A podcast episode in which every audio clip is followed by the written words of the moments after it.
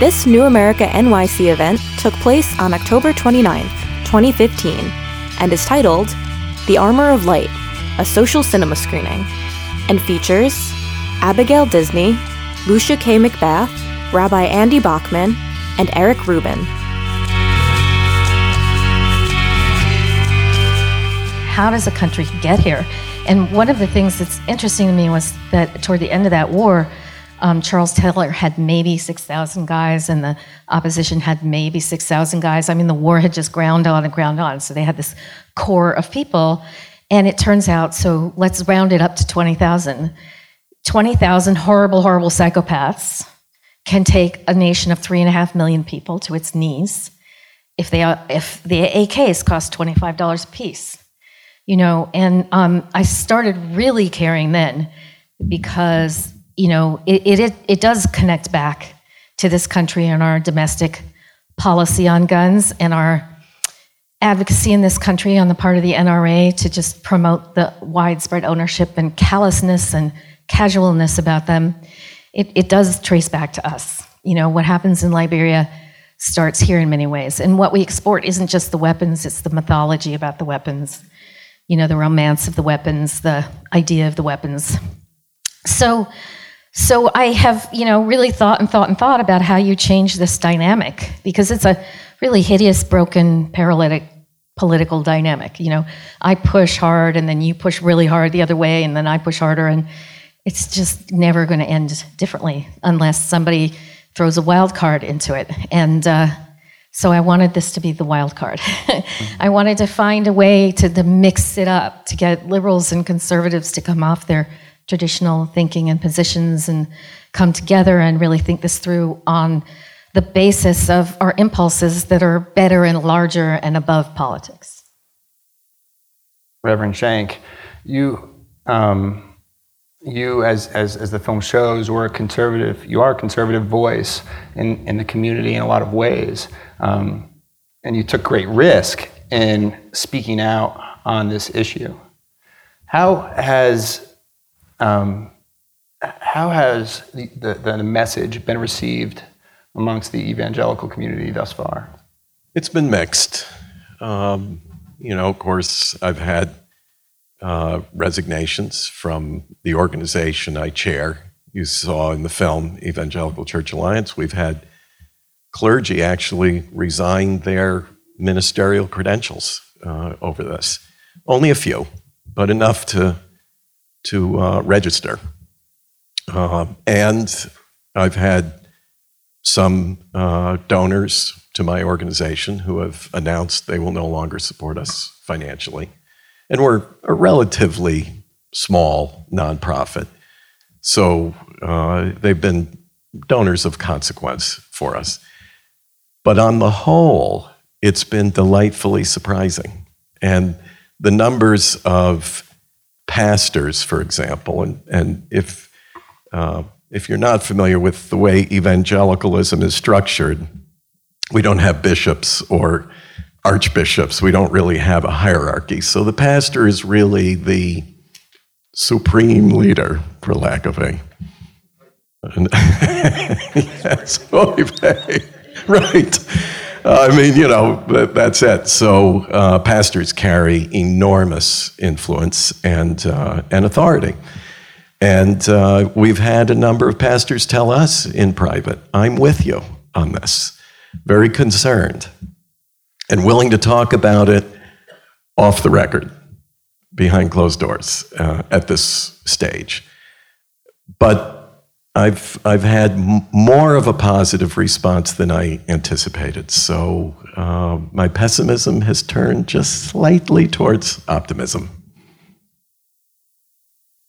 And Rabbi Bachman, um, you have been very involved in the New York area on gun violence prevention. And um, your path to this area is somewhat interesting. Can you tell everybody about how you've gotten involved, the, the reasons, and what, um, what, what, where your energies have been sure, spent? Definitely. Um, first of all, I just want to recognize uh, a dear friend and uh, colleague Leah Barrett, who's the executive director of New Yorkers Against Gun Violence. Where are you? There you are, Leah. How are you? Um, uh, so um, I, I, met Leah just by happenstance. Um, I grew up in uh, Milwaukee, uh, Wisconsin. I've been living in New York for about 26 years. My grandfather, whom I never met, was murdered in 1939 by a man with a handgun. Um, I grew up with a deep sense of uh, fear of a weapon um, and a moral teaching that one shouldn't touch a weapon, um, unless as a fa- as a son of a father of a World War II veteran, unless one was uh, defending one's nation. Um, so that was ingrained in me from my youth, and it made when when I, I met uh, Leah for the first time, and she asked me to be involved as a clergy person with the effort to um, to pass uh, reasonable gun laws in New York. It was a easy answer. I I was really moved by the movie, I must say, um, Abigail, um, and I was uh, transfixed by your journey, Reverend. I really was. Um, and um, I found myself thinking about the tension, the, the, the directorial decision to place faith at the center of this issue. Um, you know, while watching the movie, I looked at the Declaration of Independence, I looked at the Constitution. I, I, I was so moved by this notion that that um, that there is this religious belief that one has the right to own a gun, though the Constitution makes no such claim to it as a religious belief. Your struggle was a religious struggle. Uh, you could hear it in, I, I, just thought it was just so profound in the way that you showed people's voices, and a credit to both of you for working together. I'm really sorry that Lucia isn't here yet. Um, so I don't know what to say right now, except to say that I, I, think I probably share many people's perspective. I was really interested in the representation as a rabbi, obviously as a Jew, uh, the the way in which, as I watched the movie, uh, Lucia ended up becoming this beacon uh, of light, saying, claiming Jesus as nonviolent. Um, I thought to me was the turning point in the film, which then set the challenge not to put you on the spot, no, but set indeed. the challenge to you, Reverend. Put on a lot of spots. He's kind of used to the spot. And so, I guess if you don't mind, Eric, uh, I'm interested in hearing from you about that moment because I thought it was captured by Abigail so beautifully of kind of a calling out of okay, so who is Jesus anyway for us Christians? And as a, you know, as a person watching it, um, I was really interested in that moment. I'm curious, as a fellow clergyman, who what what that moment was like for you. I appreciate very much your rabbinical insight, um, because you're precisely right. That was the decisive moment for me, and I did see Lucy as an instrument of God, as a messenger. Um, I, I, I think of Abby and Lucy as angelic figures in the literal sense. Uh, in the literal sense. Because uh, they, they did bear a, a, message to me that I needed to hear, and, and Lucy's uh, experience was immediately um, was immediately uh, connected to my world because she speaks the language of faith. And that is very important in the world that I inhabit. The, the language, the, the style of delivery. You know, we have in our evangelical parlance, you know, we call it a testimony, that a person bears a testimony of faith and experience. And that's what she did. And the fact that it occurred in a garden was not lost on me, even at the time, because some of you know there was another decisive moment in a garden. Uh, and, and for me, it, it was embracing uh, what I came to understand was the will of God in this matter. But, but Lucy also, uh, also dealt with a, a, a technical theological question, which was the issue of idolatry. And it's the reason I addressed it in my sermon that in our respect for the Second Amendment, we were talking about Second Amendment issues, we have to be careful that we don't violate the Second Commandment. In other words, substitute the penultimate for the ultimate, the earthly for the heavenly, something else for the divine will. And, and that was jarring. Abby had prepared me for that, but Lucy closed the deal. I, I have to say, I mean, forgive me, uh, but may I just go? I, I really want to say something. I I, I want to ask. Lucy's uh, here. Lu- oh, uh, Lucy is here.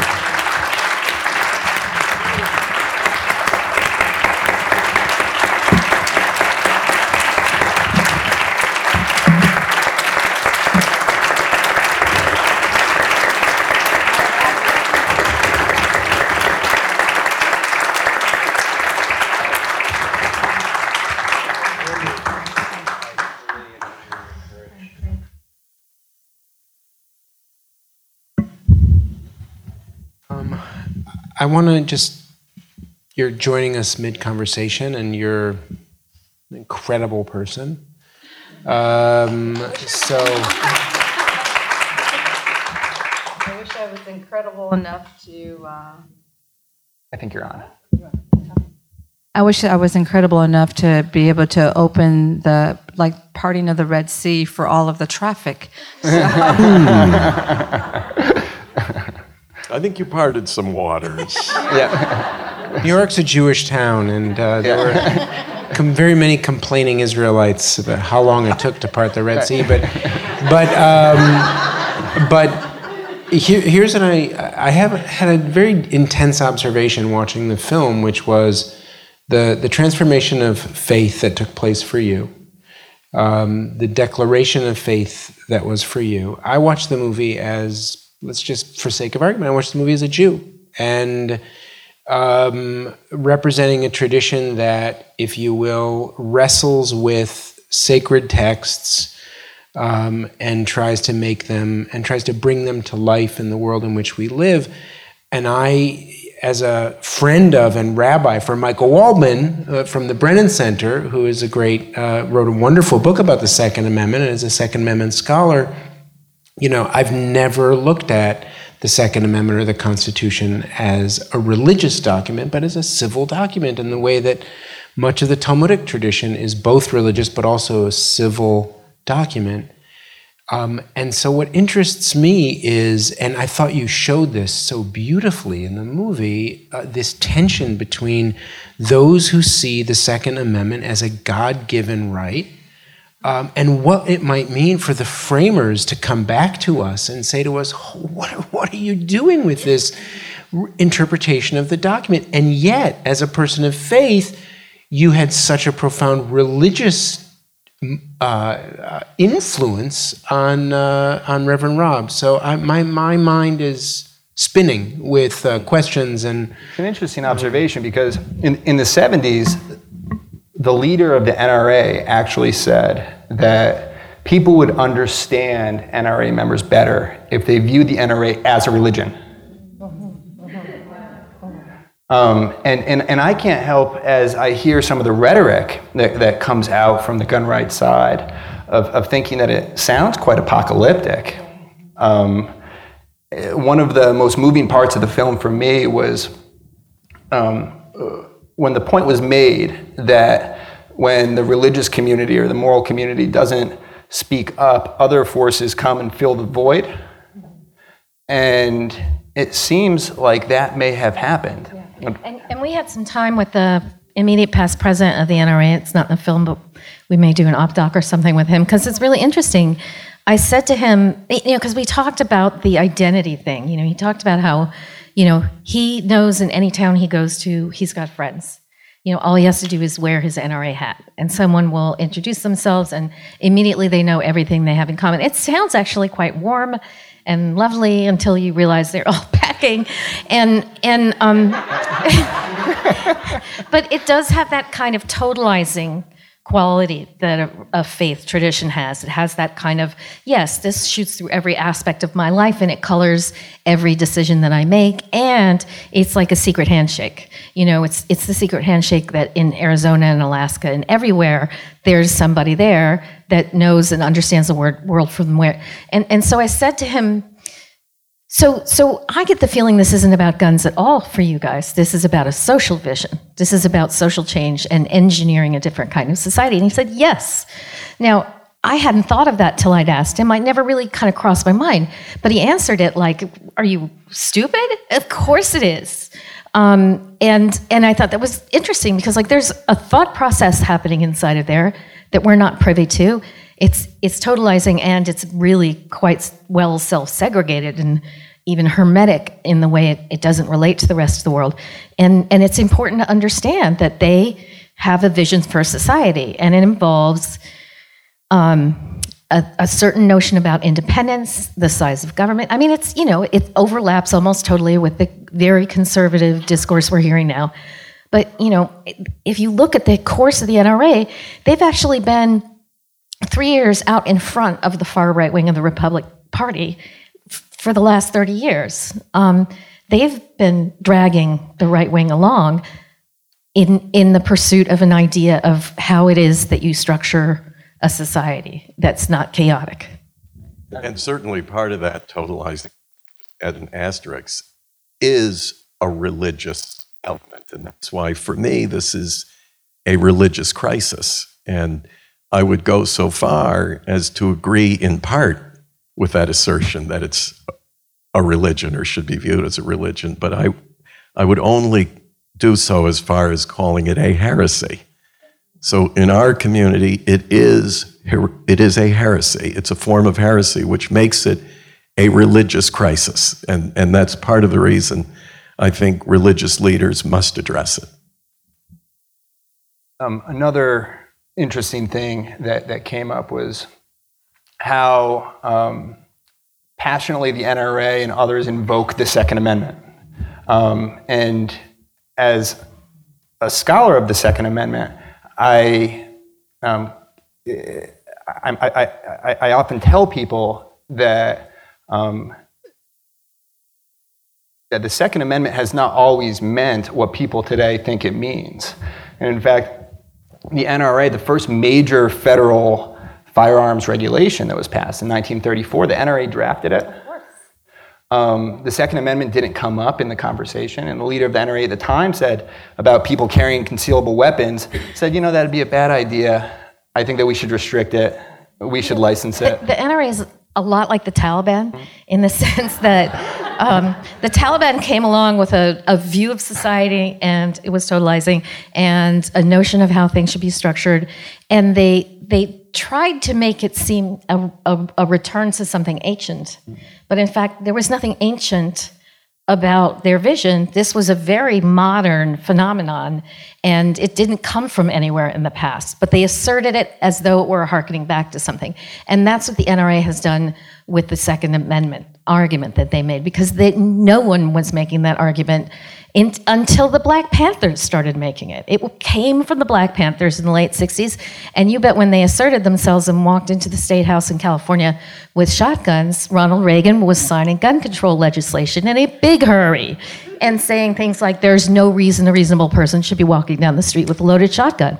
That's what he was saying in 1968 as governor of California. So it really wasn't until, I mean, if you really look at the, the, what happened with the NRA, the the the day it went on amphetamines and kind of went out of control was somewhere around the mid 90s.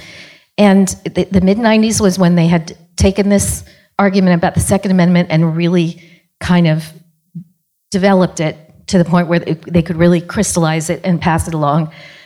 The internet was suddenly becoming a place to galvanize disparate groups, to bring oddball people out from all these little towns and make them feel like they belong to a group. There was a rise of a militia movement, and there was the death of the Soviet Union. And where were the John Birch Society going to go with all that crazy energy that they had? The NRA benefited by and were also incredibly smart about pulling all of these historical traditions together. And they all came together kind of right at the moment when this analysis about the Second Amendment inside of the halls of the NRA was just getting crystallized. And so it's for them, it's treated like, you know, this has always been the way it is, and that's the way they like to tell us it is. But no, this is an incredibly new interpretation of the Second Amendment that they've spent a lot of money cultivating. Uh, uh, and it, and it also doesn't, a lot of times people think that the Second Amendment is what is stopping reasonable gun laws. And even in today's day and age, when a lot of, uh, when the NRA and, and, and some judges think that the Second Amendment broadly restricts government from regulating firearms, um, courts generally don't agree with that. In fact, in 2008, there was an important decision, which for the first time in over 200 years, the Supreme Court, in a split decision, this was District of Columbia v. Heller, the, court said that the Second Amendment protects your right to have a handgun in your home for self defense, even though previously it had generally been understood as a militia related right. But the court went to great extent to say this doesn't cast doubt on other gun laws. And since then, I think there have been over 900 challenges since 2008, and the courts have rejected 94% of them. Um, and, and this gets back to the, to the main issue that I think is addressed so well in the movie, which is that this isn't really, even though the Second Amendment is invoked a lot, it has more rhetorical punch than it does constitutional punch. Um, it's not so much of an obstacle um, to, to, gun law. What's, what, what's really an obstacle is public sentiment. So the question is how do you change public sentiment? And how do you address this deep seated fear that makes people want to carry a gun in order to um, feel safer?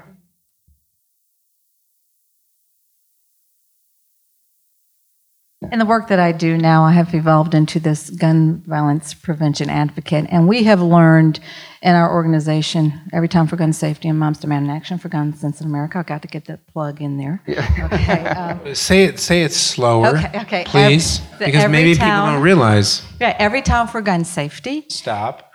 Every town. for Gun that's, Safety. That's at every town on Twitter. Exactly. And it's an amazing organization, so that's good. Go. And the grassroots Moms Demand Action for Gun Sense in America. Moms Demand Action. That's.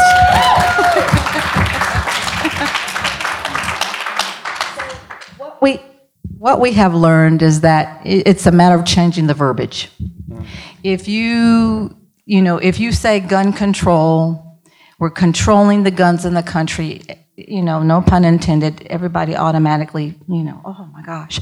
So it's a matter of disarming them with the verbiage and getting them to understand that it's not trying to control you, but it's a matter of having some kinds of sensible laws put in place that protect individuals that are using their guns. So we say it is actually gun violence prevention, it's not gun control. Hmm. Can, can I say something? I, I here's an, here's another thought. Uh, interesting, and I'm curious to hear the two of you, that is to say, Abigail and Rob, talk about uh, this directorial decision to show Rob learning. I'm assuming that's is that the first time you shot a gun?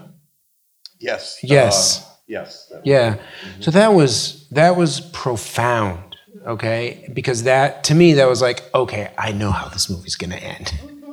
Uh, because on a certain level, uh, as a person of conscience and as a person of faith, you said to yourself, okay, this is a this is a tool that can kill.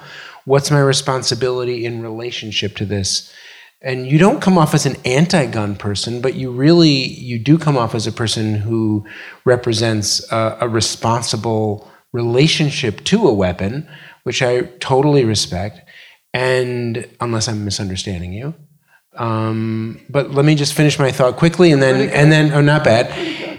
So here's the thing: is that we I don't know that I necessarily agree with your timeline. We ended the draft, and in ending the draft in this country, we bequeathed only to gun owners the experience of what it means to be trained to kill.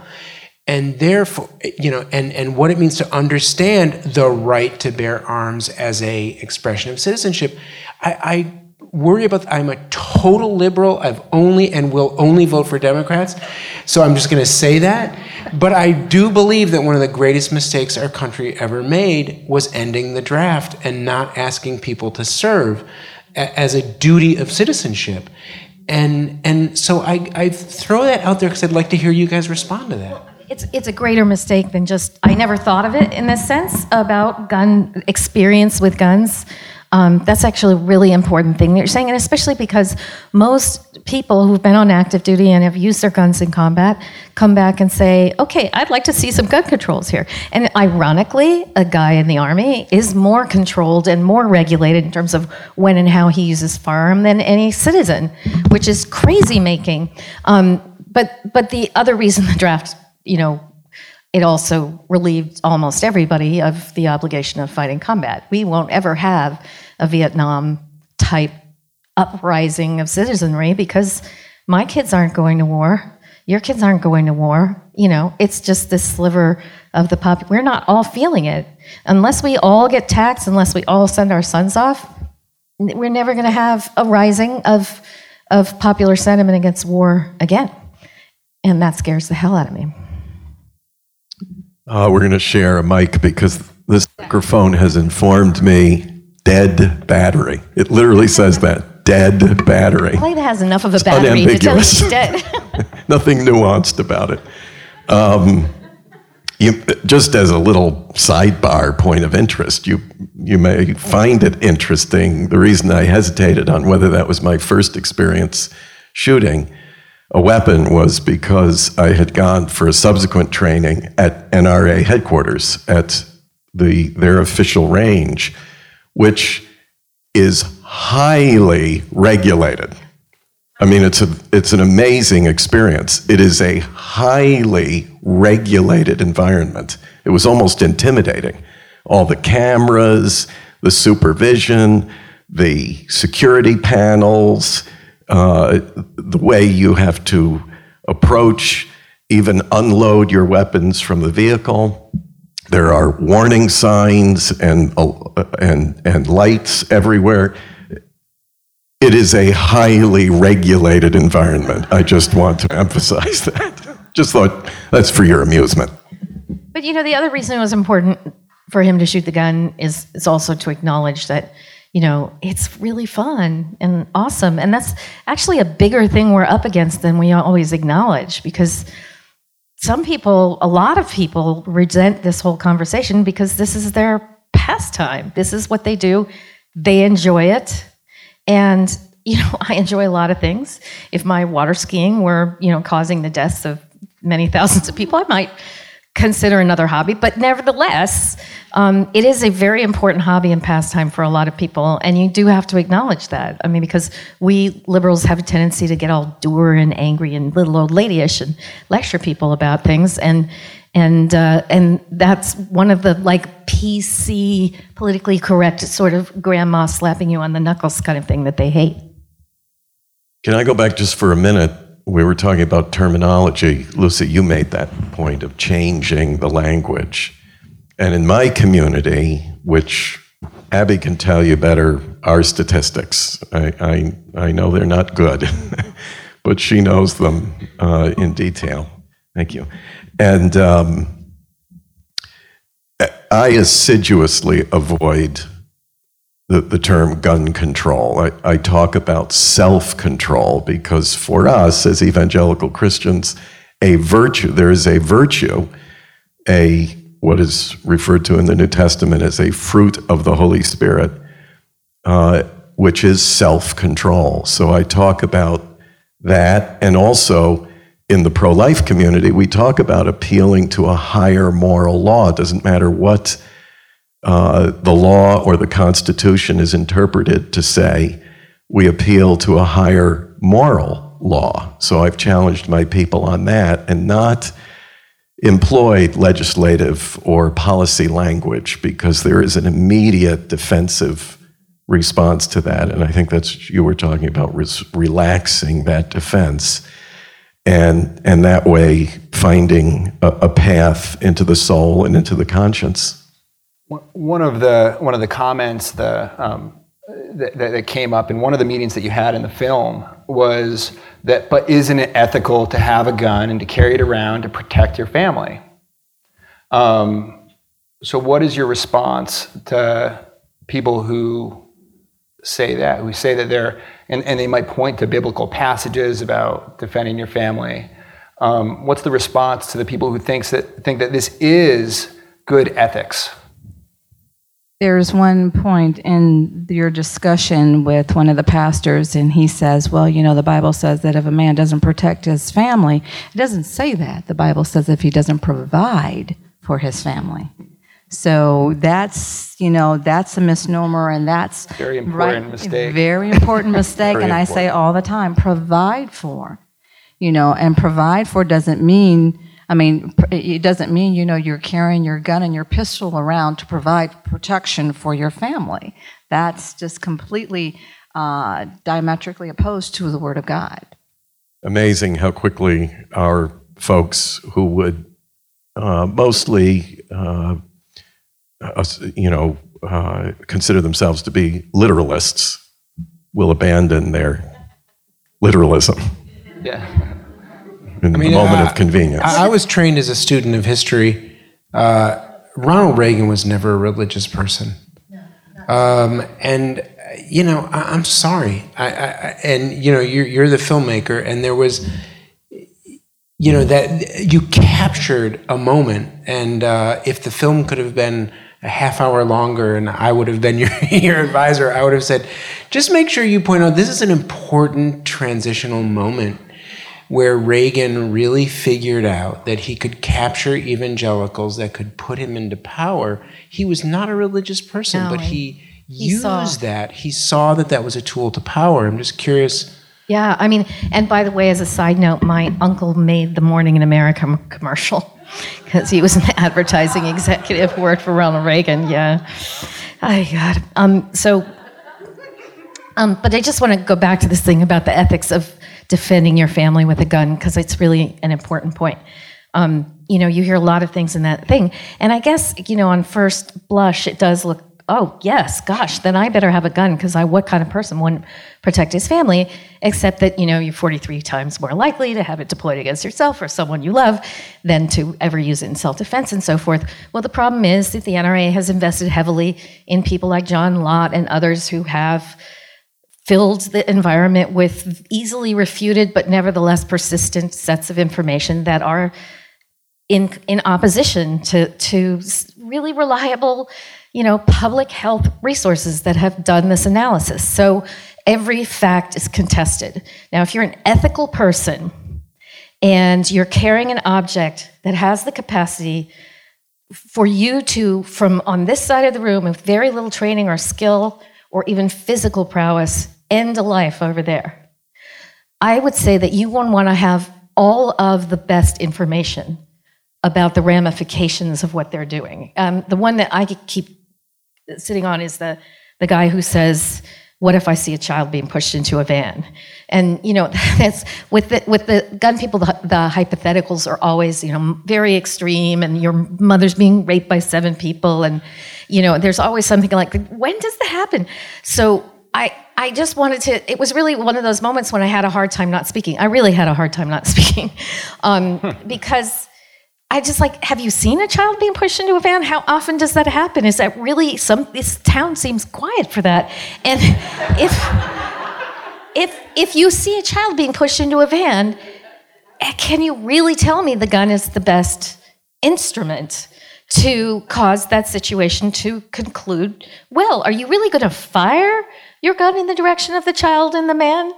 You know, or do you have a pencil to write down his phone number? Do you have your voice to shout for help? Do you have a phone to call the police? Do you have your body to go over and help the child? And and what happens if you have the gun on your hip is you go right to the gun. There are 50 pieces of, of tree on that decision tree that you've just skipped past that that took you straight to this ultimate, this defining you know, this, I call it ontology in the palm of your hands. It's someone's being is at stake, whether they're bad or not. And you're skipping right to the worst possible outcome. It kills your imagination. The gun kills your imagination. And, and I, I keep referring to Chekhov, who, who, um, who said if there's a gun on the mantelpiece in the first act, it has to go off by the third act. And I know he's talking about storytelling, but I think we have a gun on our mantelpiece. You know, it it sucks all the energy in. You know, you can't look at anything but the gun because of the power of its latent, you know, capacity. That that is so enormous and and totalizing. And so you know, you have to have the gun go off at some point. Um, and so America has a gun on the mantelpiece and it's dumbed us down. We've brought none of the creative qualities that we always tell, talk about in American society that we're inventive, we have ingenuity, we can invent our way out of any problem. Where, where's the stun gun from Star Trek? You know, where, where's, you know, where are the nonviolent, non-lethal answers you know, that provide us a few more limbs on the decision tree before we get to the part where we end someone else's life, even if they're a bad person, even if they deserve it. So, so one of the reasons I took a faith approach to this is because this is ontology. This, these are ultimate questions of life and death. And we're talking about them as they're making my day. you know, the yippee ki I mean, there's a pleasure and a, you know, kind of delight in the idea, the prospect of engaging in this ending someone's life. I, I just don't understand that. What happened to people who dreaded taking life? What happened to the appropriate level of disgust as that as an option?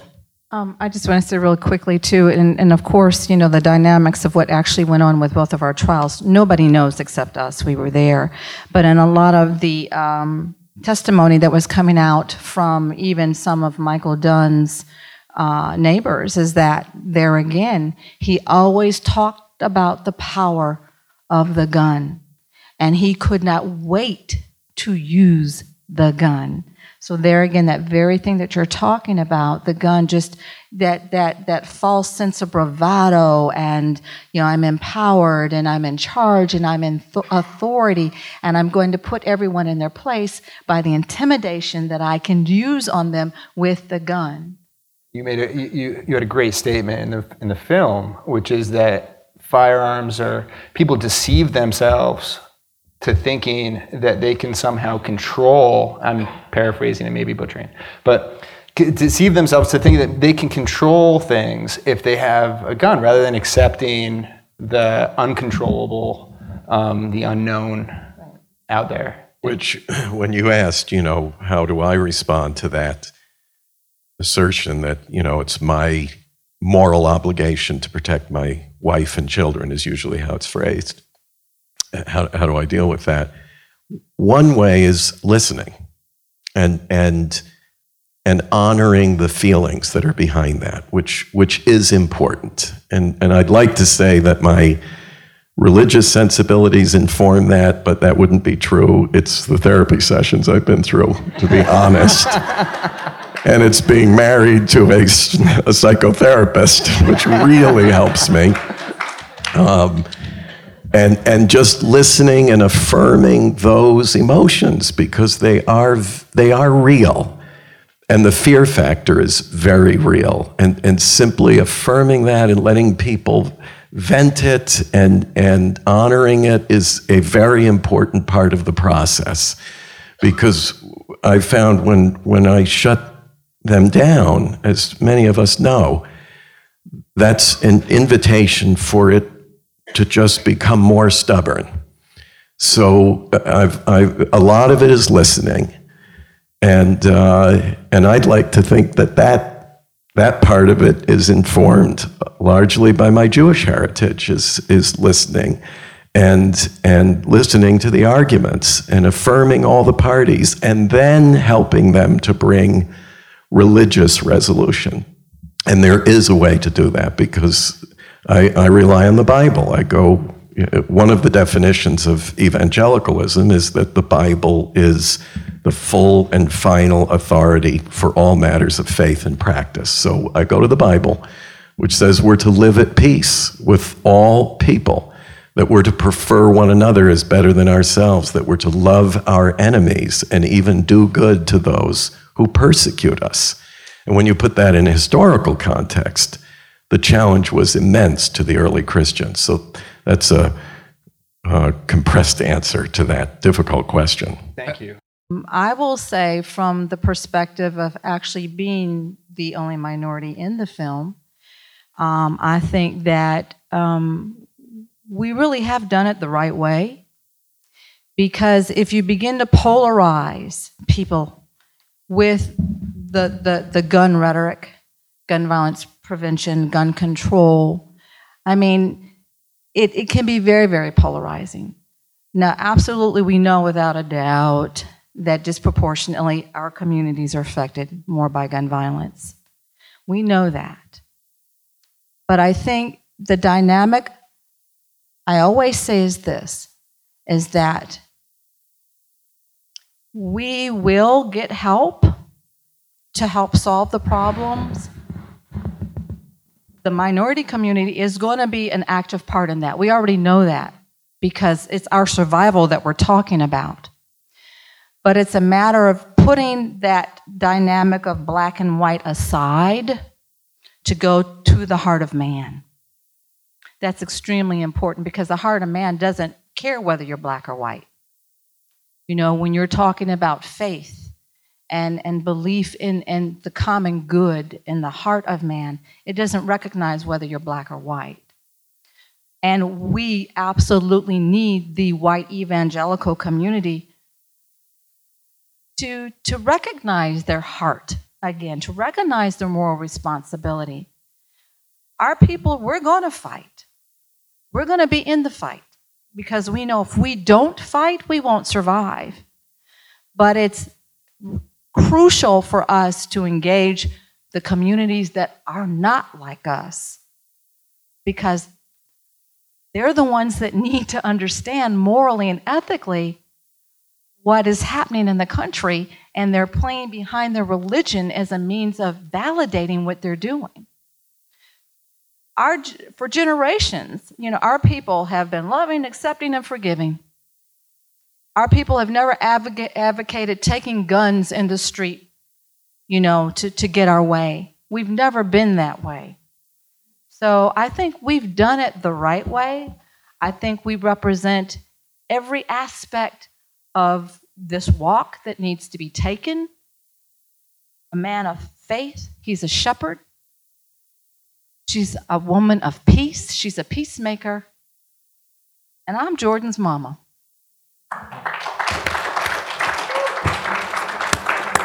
Yes. So unfortunately, we, we do not have more time for questions. However, the film opens tomorrow. Film opens tomorrow night. It's going to be at the Landmark Sunshine Theater and uh, the AMC on 42nd Street. Um, you know, how well we make this case to evangelicals will ride very much on how well we show up. Um, we really need an opening weekend. We really need help from you guys because if we get a good opening weekend, we continue to open. I mean, we're opening in 20 cities, including Colorado Springs and Evansville and Fayetteville and Dallas and Jacksonville and Orlando. We're going to the places where evangelicals are. I need your help. I need you to tweet your brains out. I need you to Facebook this, and I need you to get everybody you ever met ever to go to the film and you know make sure that people in the cities do and come to the website and make sure people know that if it didn't come to their towns they can always set up a screening from our website. Talk so, to your born again friends. And if you are a person who believes in direct action i want to point out leah barrett the executive director of new yorkers against gun violence we push very hard to change gun laws if you want to get involved and do some practical work to make change in this city and in this state. Talk to Leah, and thank you very much.